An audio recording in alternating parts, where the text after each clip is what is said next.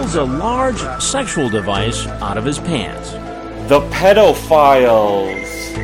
Welcome back yet again.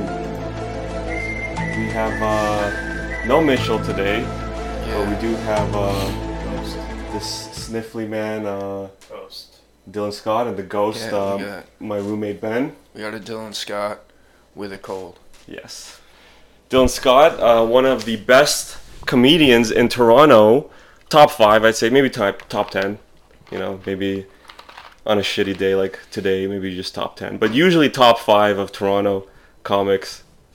Uh, he's a Native American gentleman. Isn't that right? Sure, we'll go with that. Why not? You're at least half Native American. No, there's some native in there, but I don't. There's some. You sure it's not half? No, it's not half. Were you were you raised on a reservation? No, it wasn't.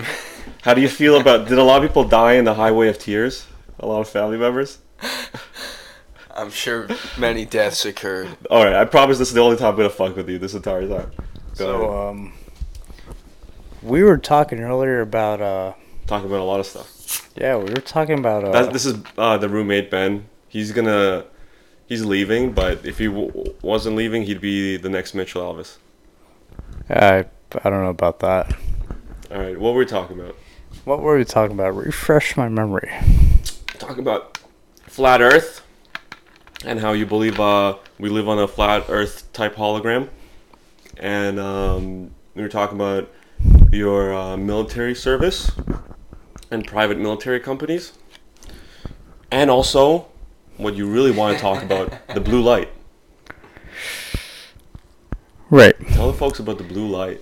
So let me address everything from the top.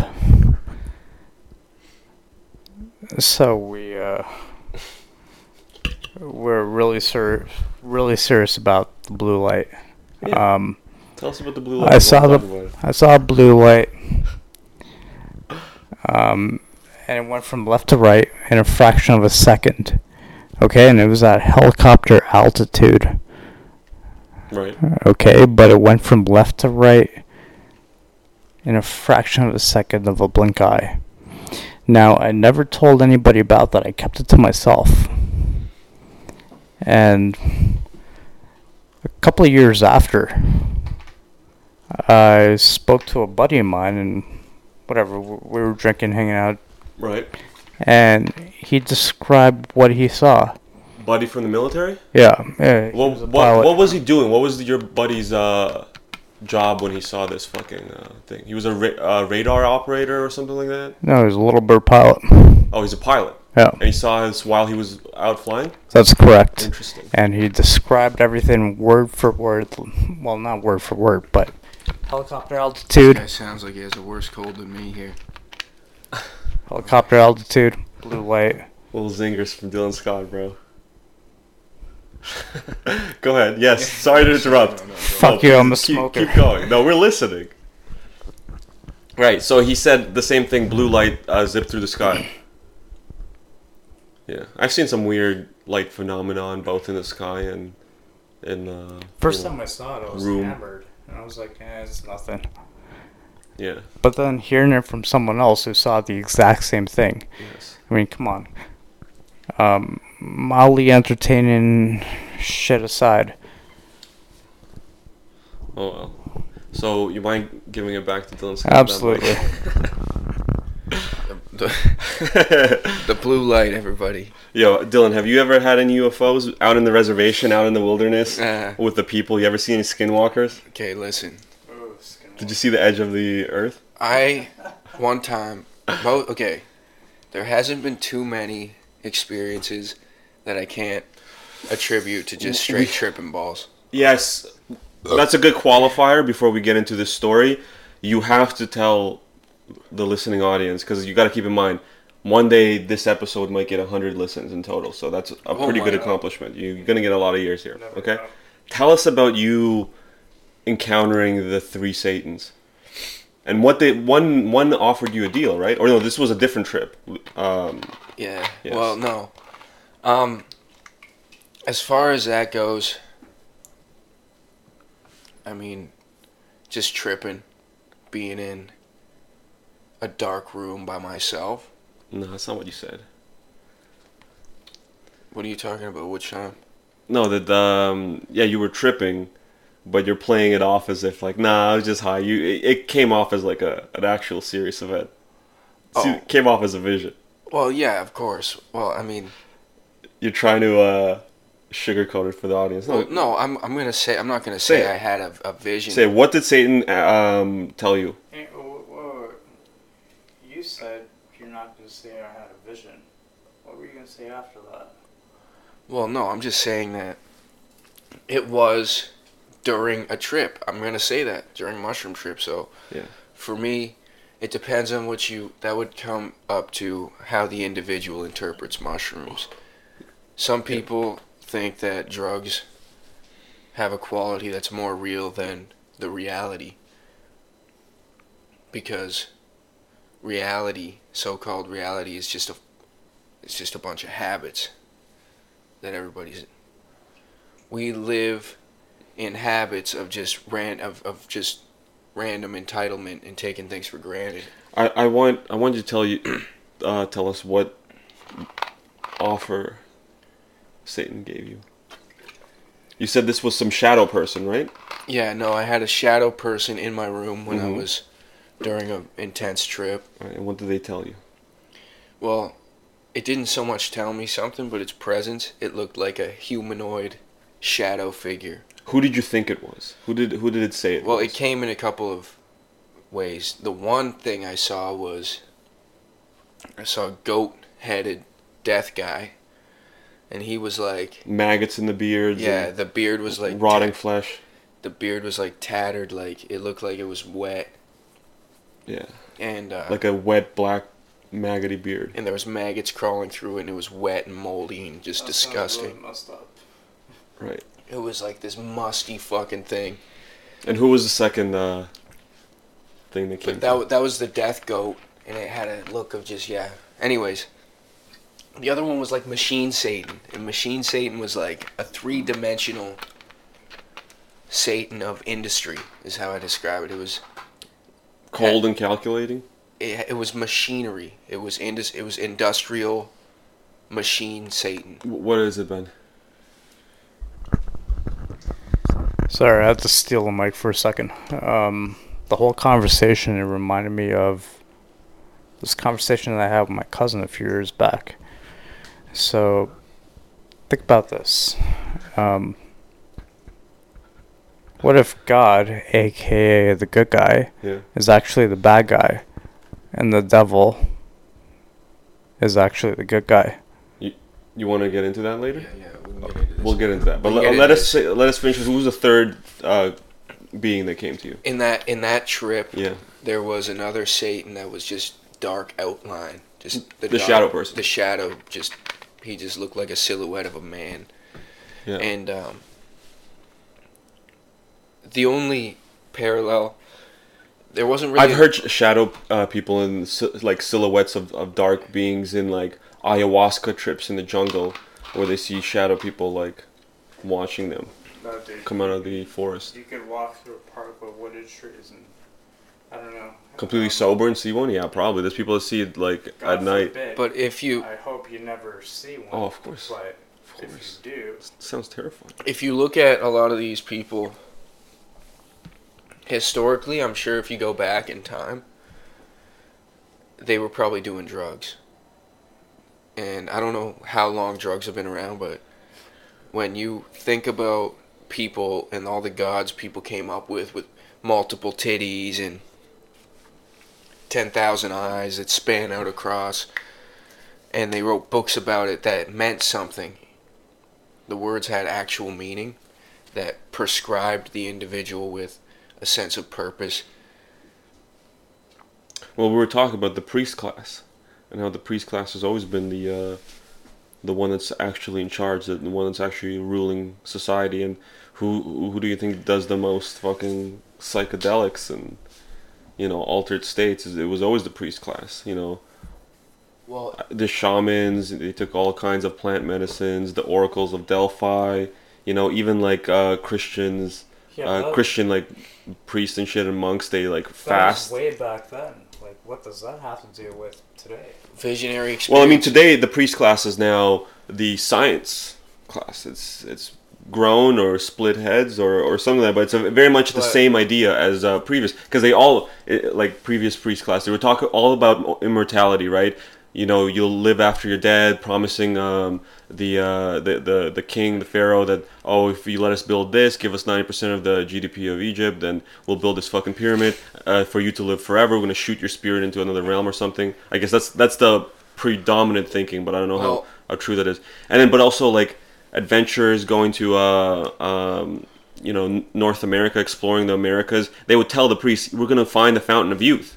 Uh, the, tell the kings, I mean, we're gonna find the fountain of youth. Yeah, Sorry, we're all yeah. high and drunk right now. Uh, and uh, that's how the king was like, okay, I'm gonna give you all these boats and all these weapons and all these people. Go fucking find. I want to live forever. And nowadays, what are the tech people saying? They're like, oh, upload your brain into a computer, put on cybernetics. We're gonna clone your body parts. We're gonna you're gonna live forever that way. It's always been the priest class that's been uh, in charge of the immortality uh, myth, and also secretly being the ones that are in control, and also pushing um, the uh, progress in civilization. I find. Who are the priest class? The Masons, the Jesuits. Remember the uh, Shit, the We're Jews. going deep. you remember the Roman Empire? Yeah. They ruled for God knows how many years. They dominated. They ruled the Yeah. fucking world, Yeah. and then they fell. And then the British Empire, they did the exact same thing. Oh, dude, no, we're gonna get into some of my crazy Now- ideas on the future. Now the American, well, Right. United States, they're following in the Roman Empire's footsteps. So what happens when what happens the, when the United States falls?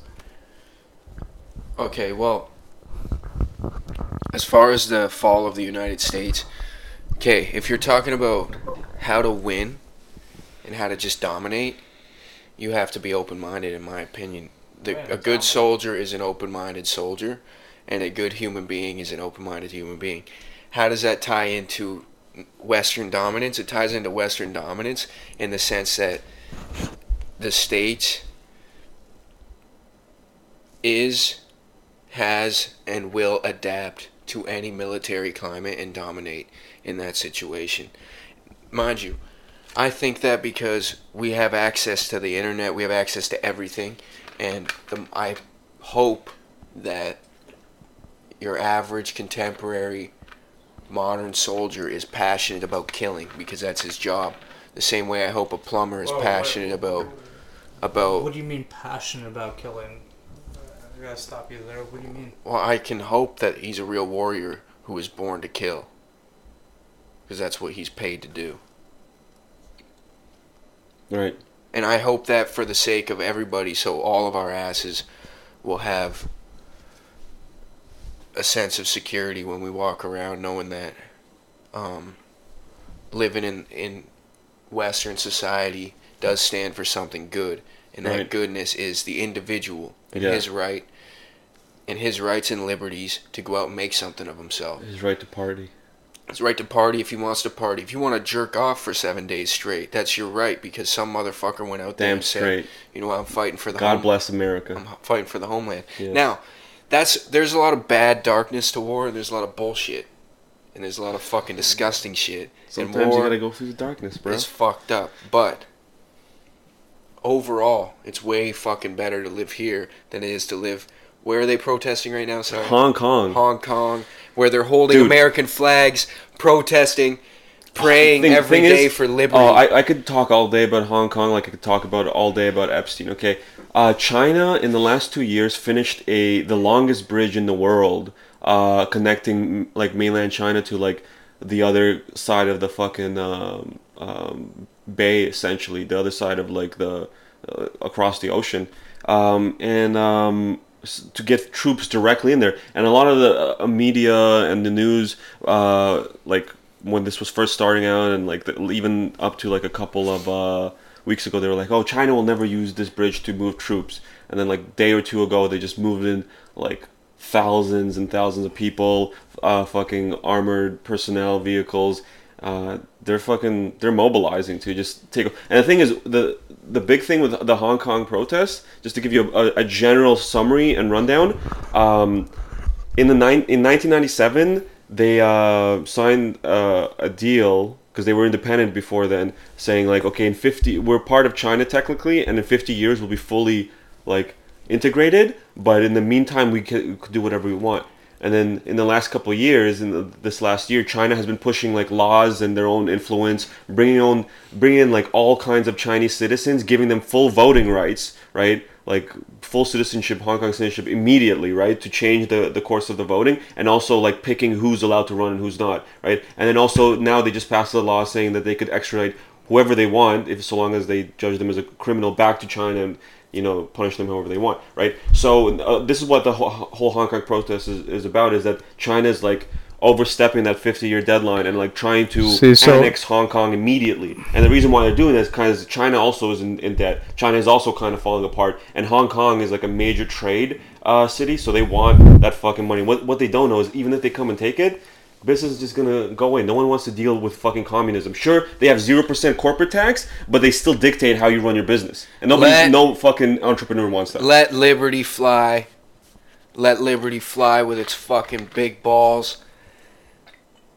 And individuals who are born and justified in their actions as liberated individuals. no, see, the- that's what it's all about, and that's what gives. Liberty is an M16 to the face. Okay, that's what liberty is. Come on, let's cut this shit for a second, okay? okay, let's hear this guy. What do you have to let's say? hear it. Jesus Christ. Look over all over North America. Regular police officers are starting to be trained and they're rocking FEMA camps, military gear. millions, They're rocking military gear. millions of disposable uh, coffins. Like they're they're prepping for something weird. We have cops coming down with tanks. Yes. Come on. Uh, the same armored personnel vehicles that China rolled through the bridge. Hey, now I'm cops not saying How that's a good stupid thing. could everybody be to not fucking realize what's going on? Well, that's that's the importance of guys like Dmitry Goryenko. I think he means well, and he's trying to get the actual information out there to the people. dude. People don't understand. So people can understand that It's a there's, your liberty may be threatened, and that's the worst fate. you do not want to die or live somebody who is not free. dude it's bizarro world how uh, the mainstream like culture and, and public uh, act where where they're like the, people pretend to be like oh i want to stay up on the news and politics right but they're watching all this fucking compromised bullshit this fucking Asch study conformity bullshit where eight, fucking all eight out of eight uh, media conglomerates are like uh, owned by pretty much the same people and the same business interests, and it's just like really fucking shady shit. But the people who are actually giving you the news, when I come out and fucking um, uh, drop some shit that people don't even know about, it's all from fucking Alex Jones. It's all from fucking Bill Cooper. It's all from fucking uh, Julian Assange and, and Edward Snowden. And like, what is the? How is the mainstream acting to those people? They're saying, oh, they're kooks, they're crazy. Don't listen to them. They're, everything they say is insane. When in actuality, we live in fucking upside down world. Everything they say is truth, crazy ass fucking info, I think knowledge. it's true to a degree. but it To it's degree. way more. To a degree. It's even more of a degree of truth than the vast majority of uh, fucking mainstream media. See, And I, I'll I'll I'll stick by that because like he keeps on getting proved right. He keeps on getting proved right about the fucking Epstein Dude, and everything related to that. You know the the government spying you, Vault Seven. He predicted all that. Dude, like he- he, keep every day. He's an HVT, like he's a high target, like if he's actually telling the truth. But don't forget, there's a lot of guys out there. They want to use him as a, as a mascot of like this is crazy conspiracy theories. This is what you are. What, but in they also kind of fucked up. The, the, these are the two reasons why he's not dead yet. I feel right. They want to they want to publicly assassinate him, so he's like the uh, label of crazy conspiracy theorist. And the second thing is they let him go for too long. He's built too much of a thing, like a, a a foundation and a, and a fan base, 200 syndicated See uh, what radio I'm station. saying? He's Listen, too he's too much of a high value target. he'll become a martyr. So the, for those two reasons, they want to use him as a as a mascot, and they also uh, uh, they let him go for too long. He's become too powerful. See, like They could and probably will if shit gets even more exasperated as it is now with like all these protests and Tifa and Proud Boys fighting in the street. Like they probably will eventually try to kill him, but uh, right now they they're hoping they could just use it as a, I'm as sorry, a who mascot are- to who are you talking about? Alex Jones. Oh, Alex Jones. See, yeah, I don't know. I don't know about every fine, minute detail of human corruption, but if you want to understand what's happening in society, Mm-hmm. you have to understand what's happening within the human machine, within the instincts of the machine of your flesh and blood. Because money is getting moved around, but it's getting moved around by people. Right. So everything. Dude, the black budget, uh, fucking thirty trillion disappearing, uh, all this fucking, you know, debt building up, not only in America but in Canada and uh, other countries. Like, where is this money going to? And they're going to like Nothing disappeared. It's all ones and zeros, my friends. It's all on So you think they, pur- computers. they purposely Yeah. uh, inflated the debt? yeah. Yeah. For what reason? What reason do you think? They want to trigger some kind of collapse? What has civilizations and countries done in the past 1,000, 2,000, 30,000 years? Eventually collapse? I'm not calling for a collapse of society, though.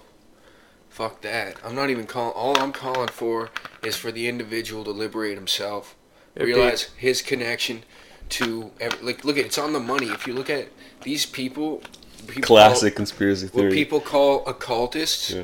and stuff. These are individuals who are trying to attain some worldly truth. I don't know about the high-minded priests of Egypt. I don't know about the deep thought of the ancients. But I do understand one thing, and that's visionary experiences, because I've had a lot of visionary experiences. So ha- hang on. Um, if, if I could ask you, what was the most memorable and kind of mind-boggling at the same time experience? visionary experience was probably the time it was very narcissistic but i was at a comedy roast and i'm tripping on some mushrooms i um this stuff goes back to this is why i believe in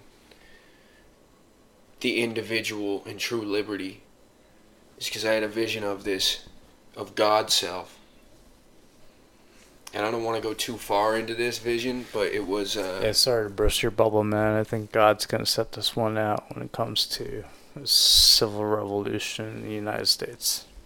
but the wisdom of what liberty truly stands for in my mind It's free will. um it's beyond free will i think it's a dichotomy when you start looking at There's that word again. Go ahead. the individual and how he is related into the universe as a living, breathing thing who has his inner constitution as a reflection of or in tune with universal properties and principles that are undeniable truths, flames of truths. Fire of constant truth and i think one of those constant truths is the force of what you could call a true moral high ground and the west is built on a true moral high ground idealistically at least at Yeah. least in the idea of what it is which is supposed to be a place where the individual can through his own will and desire make something wonderful for himself as a free thinking individual. Now, And for other any people. time that that's getting compromised, Yeah. you're threatening the very fabric of the ideal that the society was built on. And without that ideal, why live? Why live? Well, I mean, every other country tries to. Why live? You're talking about? Why live if not? No, but listen, listen. Every other country tries to uh, uh, create that that feeling. You know, the Soviet Union, China, they have their own thing. Like, oh, you you work for the state, and that's your pride, right? And then the the Nazi Germany, it's how uh, oh, we're gonna create uh, the perfect uh, German.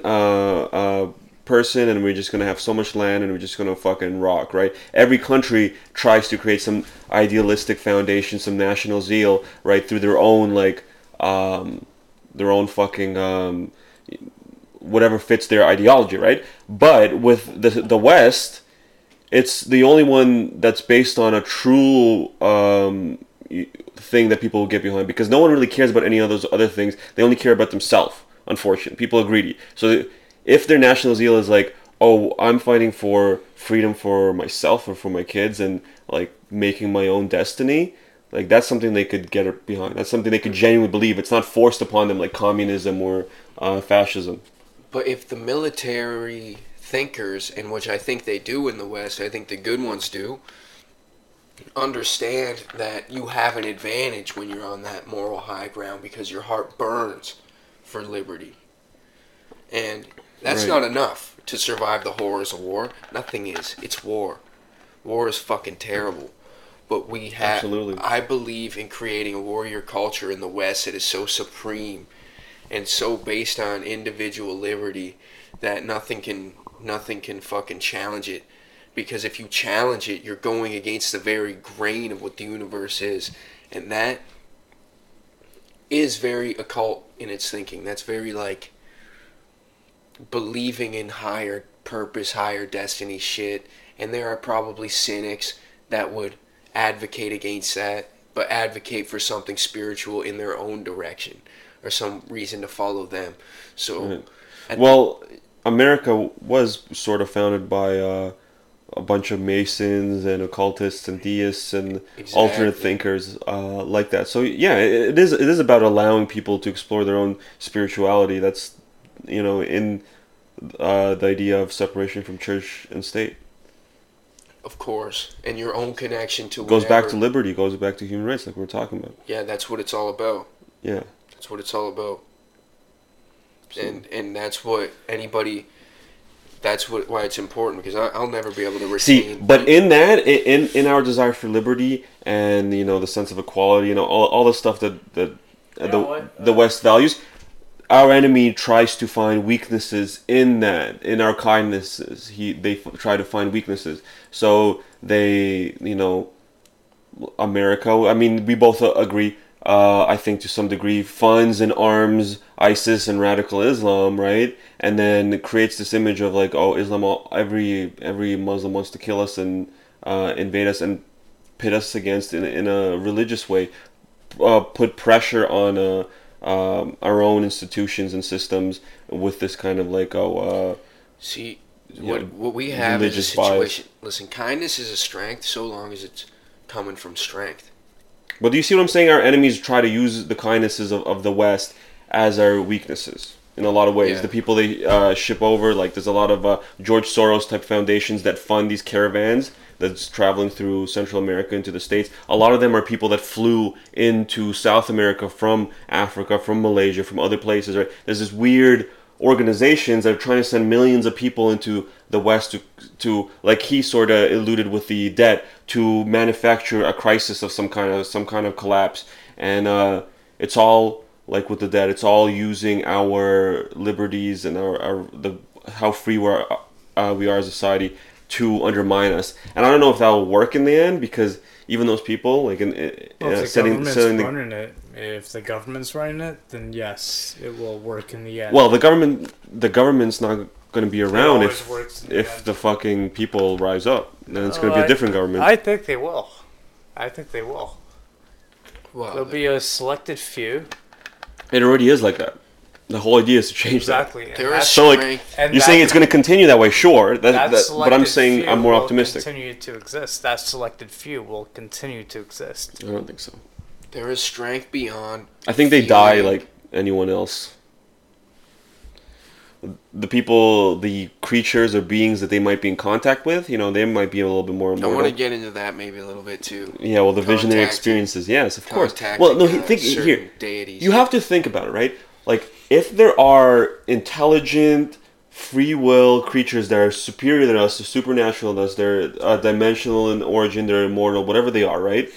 They wouldn't be trying to go out of it. They have like unlimited ability, unlimited resources, or near unlimited, right? They're way more supreme than hu- than humans here, But just running around. The bo- they want? Who do you think they would? Yeah, Exactly. What do they want? Who do you think they're going to contact? You think they're going to contact us, generally speaking? No, they're going to be Absolutely not. constantly trying to infiltrate and contact the people who are in power, right? And that's why they're having these visionary experiences and contacts so easily, is because these evil or maybe even angelic forces are are aiming. I think it's more evil because uh, I think you know the good is more about free will and letting you decide. The evil forces are definitely going out of the way to contact the people that are in power. And Look, without a basis of like some strong spirituality and understanding of this, they prob- easily manipulated. And I want to say this one time. It doesn't matter if you're a human being, an alien, or a fucking goat. Uh, okay, at the end of the day, everything comes down to tactics. Whatever you want to do, whatever your potential thoughts are on doing whatever, everything comes down to tactics and fuck with this. I how you with this. execute. Yes, yes, my man. now you're talking. oh, this is great. So, Some good chemistry, folks. But here, here's the thing. What I wanted to say though, in, in, in expanding on what he just said about tactics. Now, there are people who have their nose in books, and they have their nose up their own fucking ass. If you ask me. Okay, like me. No, you actually. I think in your heart, I think you get misinterpreted sometimes, but I think in your heart, you actually care about giving people the right information about these corrupt Absolutely. cocksuckers that are actually out there. Absolutely. I'm sure they're out there. The same way there's a million good people, Yes. you know, or billions. You know. Anyway, I sorry. don't- What you you were gonna say about but tactics exp- and expanding execution? on tactics, I think when you go into something, you have the respect that for the game, whatever game you're playing, and you're willing to open your mind to learn. You can see the same strategies employed over thousands of years, and those are what I'm talking about. I'm not talking about flash in the pan knowledge. Some guy saying, "Man, you know, the the latest." the latest technique, the latest move. I'm talking about old school, tried and true shit that you can read the same book written by fucking a million people. you mean like a bunch of fairies running around with fucking MP5s? I'm talking about Generals. generals who write books about strategy.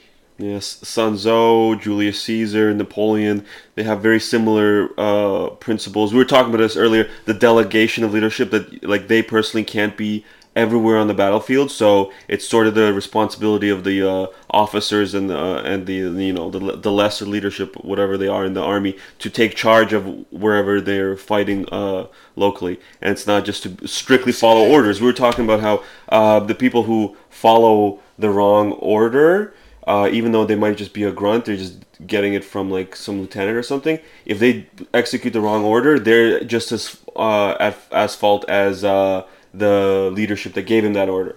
Okay, and, As a free-thinking individual. all those generals pretty much Yes. s- dance around that same exact idea that it's about the free will of the soldiers, and that makes the, the army supreme. Well, no, at the very least, you have to understand you're dealing with human beings. And I've learned this from everybody I've ever studied on the subject. You have to realize that you're dealing with human beings.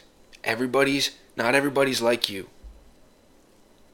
And that's what I'm learning over time. I'm learning how to open Hey my guys, mind. fuck it. I've been quiet in this corner on the topic. Can we just forget about it? Let's talk about something else. You don't like talking about the military?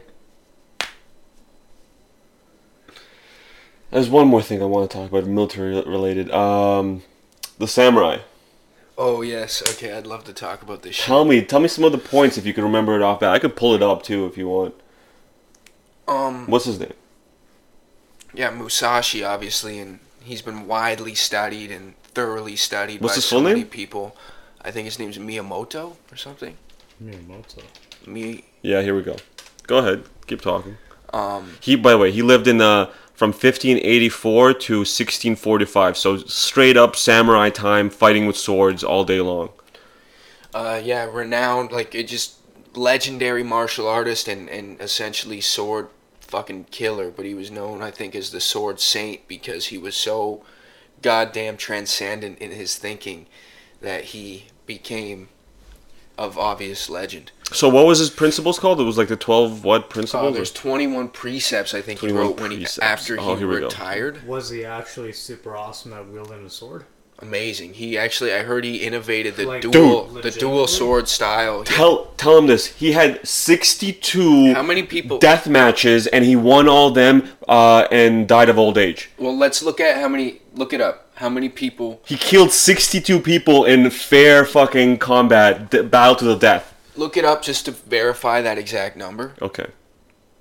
But it was some crazy amount of people he either challenged in martial arts contests Sounds or. like a hard motherfucker. Yeah, dude, a totally hard motherfucker. But he Kill uh, count. Here we was absolutely devoted to 60. Musashi is said to have people. fought over 60 duels and was never defeated, although this is a conservative estimate, most likely not accounting for deaths by his hand in major battles. See, that's what I was thinking. So that's he less probably, than what he actually. He probably killed. was in battles. Yes. No, this is 60 uh, official, documented Confirmed. battle to the death. Oh my Okay, he had ba- This is what I was telling That's you 10 earlier. that's he t- was in nine battles. more than Floyd Mayweather. he had in war zones, just cutting down probably like 21 Like, people. This is, this is killing. This is not. And that's- yeah, that's- Sally in the Th- face. That's Like, nine more than Floyd killing. Mayweather or something. I think Floyd Mayweather what, what 50 or 51. Dude. Look up Floyd Mayweather's yeah, but you gotta uh, remember. okay, fights that fight, he fight, fight. professional f- fights that he won.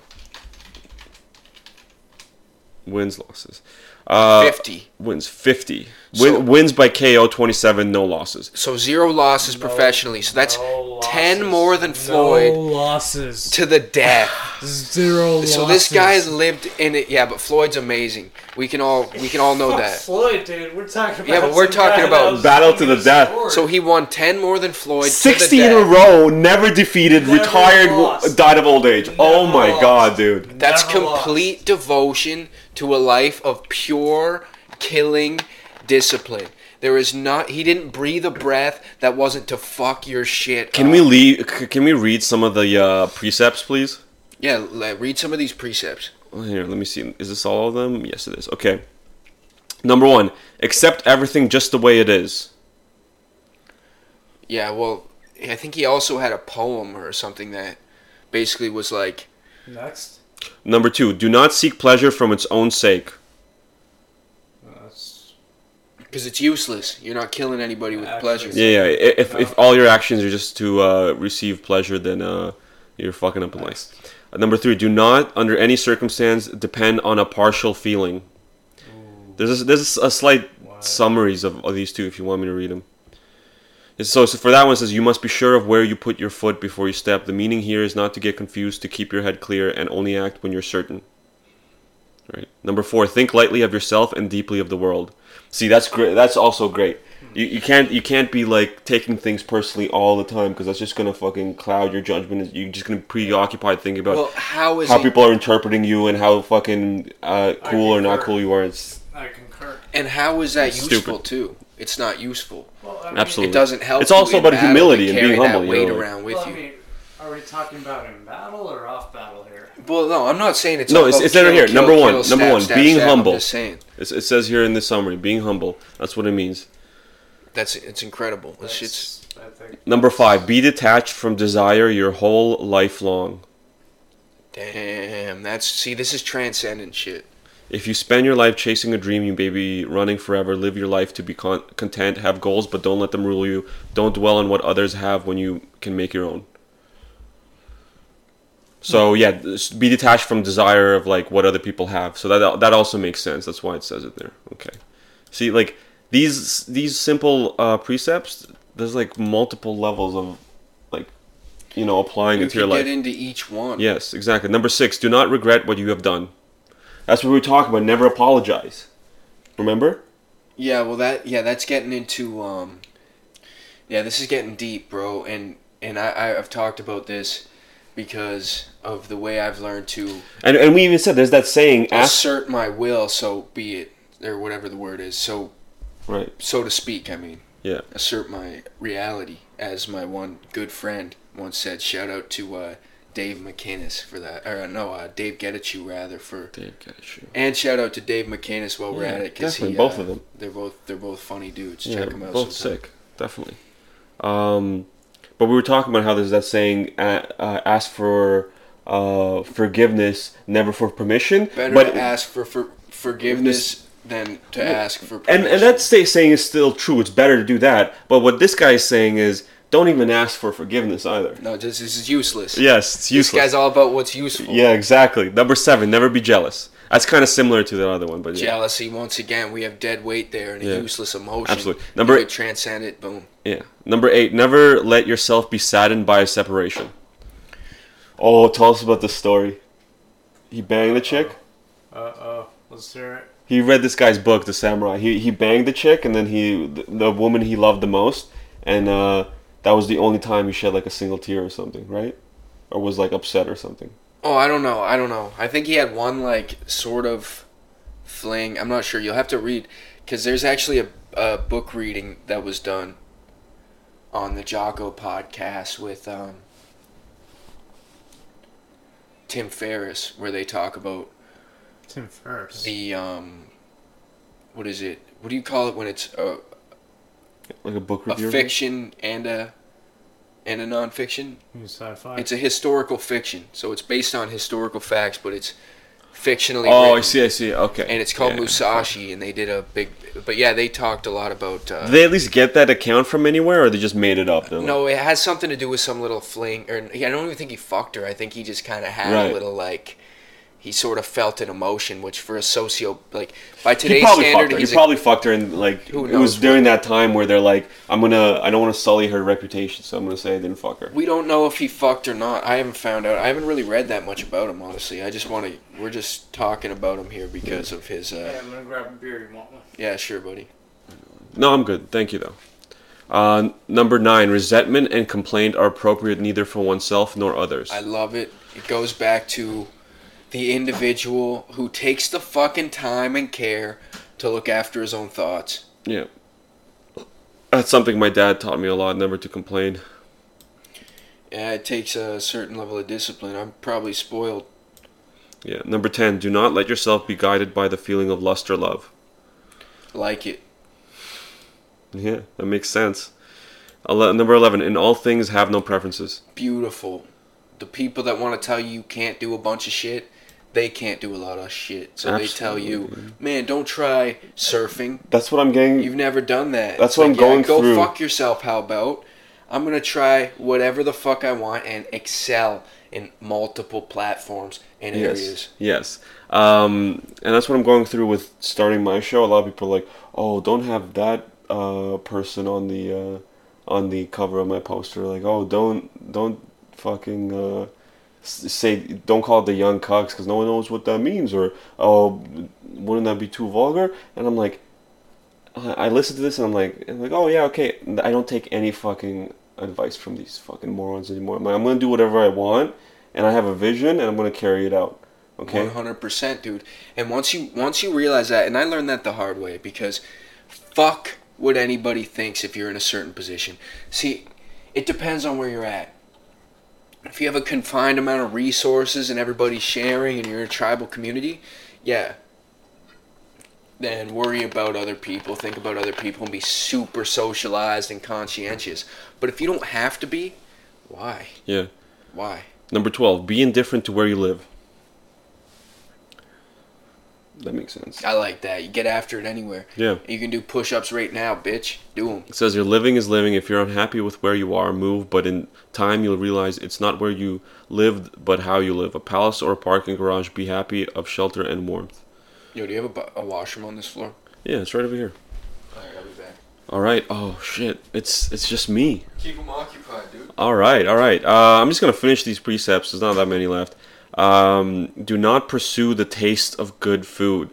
See, I break all of these. Like, fucking you fat asses out there that's, that are listening to my podcast. You guys know what I'm talking about. Like, damn, I waste so much money on skip the dishes and just nonsense that I could be using that resources for something, uh, you know, more fucking fulfilling. Sushi's the best. Number 14, do not hold on to possessions you no longer need. Oh, this one was a great one when I read this with uh, Dylan. That just means don't be sentimental. The fucking, like, the entire, all the precepts pretty much is not wasting your time, but a lot of people waste time on sentimental bullshit, whether it's objects or people. Um, you gotta fucking get moving, get going. Number 15, do not act following customary beliefs. Oh, See, like, that's so individualist in nature. Fucking talking about liberty in the West, like, you gotta break free from conformity. That's the only way that uh, you fucking evolve as a human being and also, uh, you know, progress civilization. Number 16, do not collect weapons of, or practice with weapons beyond what is useful. A tribute to his time, but apt advice depending on how you apply it. It's better to be a master swordsman than an apprentice in many weapons. Oh, okay. So it's like be a specialist, not a jack of all trade. Do not collect weapons or practice with weapons beyond what is useful. Uh, yeah. All right. So just don't waste your time on skills that are not important. I guess so that's another way of interpreting it. Number seventeen. Do not fear death. Ooh.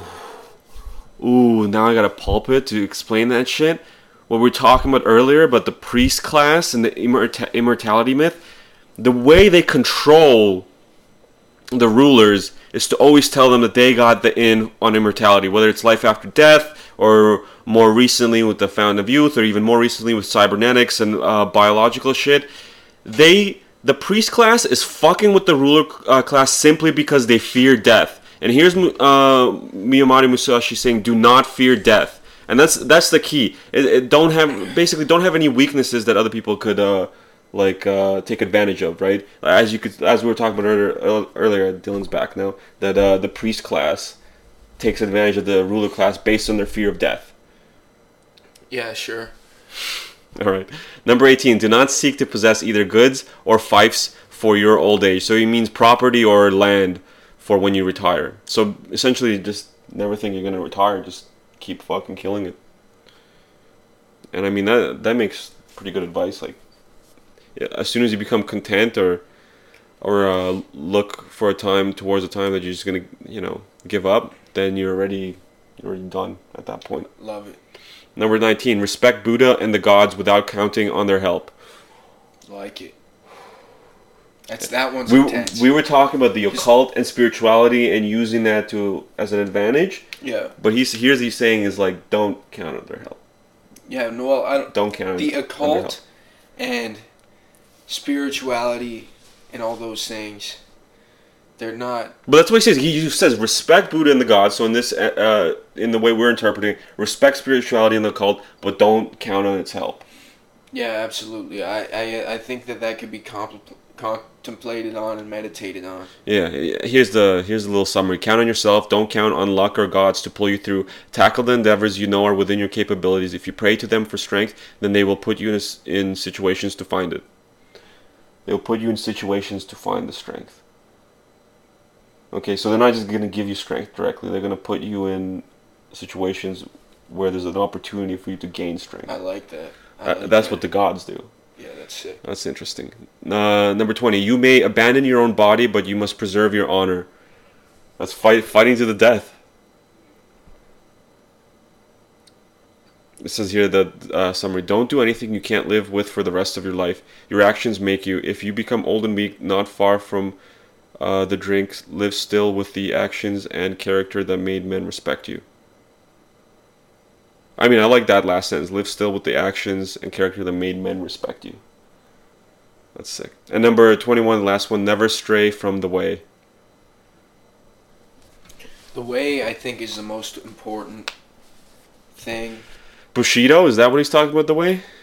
Well, the way it has a spiritual significance across all cultures and through all times. The way represents the individual's personal path towards betterment. And I think Right. that And if it- you look at, say, the yeah. Freemasons, you know, their slogan, making good men better, um, all this shit, whether it's anything that promotes the individual rising up beyond his bad habits into habits that are constructive for both himself, society, and the greater will of personal development.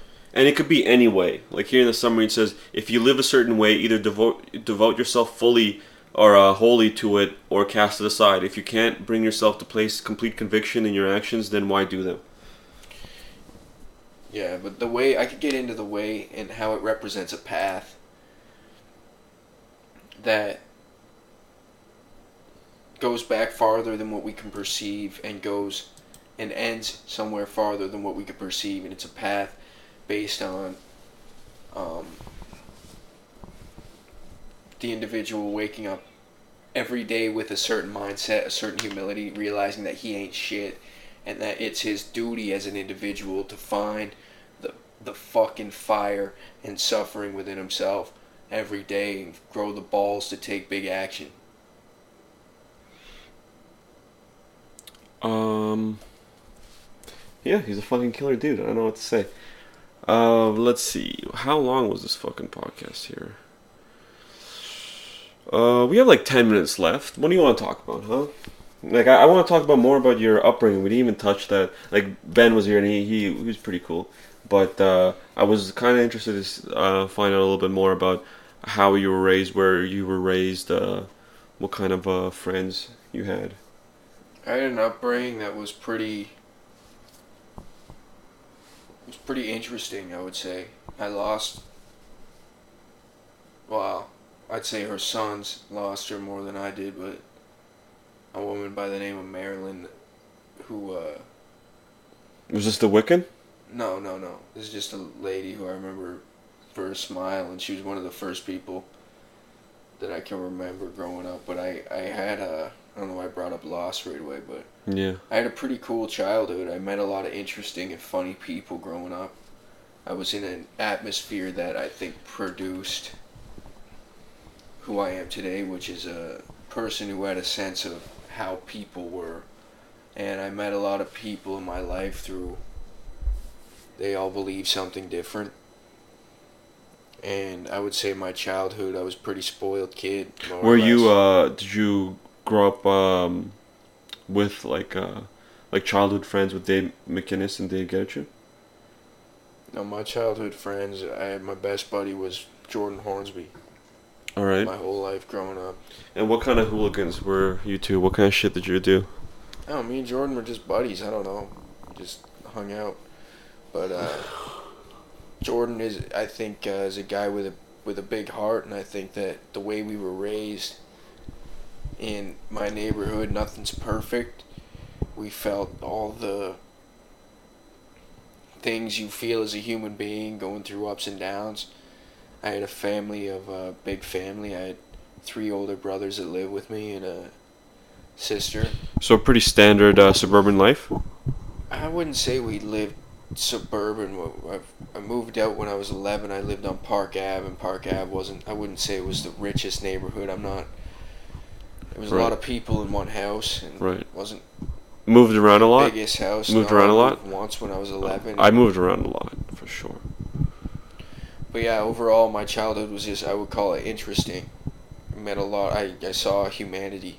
Right. I didn't see some glossed over version of humanity. I saw, Tell us about the uh, the Wiccan that uh, fucked with you on an occult basis, on a occult Well, level. I would say it was a combination of factors.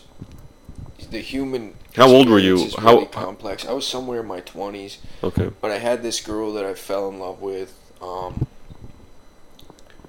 And she did a ritual to curse you once you broke up or something, right? No, it wasn't so much that. It was an issue of she basically called me on the fact that I I was attracted to her, which is like big deal. Yeah, so be it, but um But she said you said she did some uh, like ritual in the woods or something. well, the way she interpreted reality and the way I Mhm. interpreted reality were two very different things. Right. And her interpretation of reality was uh, cursing you. I would say she took advantage of certain a certain mindset that I had where I was in a situation back then where Right. I felt like if I blew it with a chick, Mm-hmm. My life was over.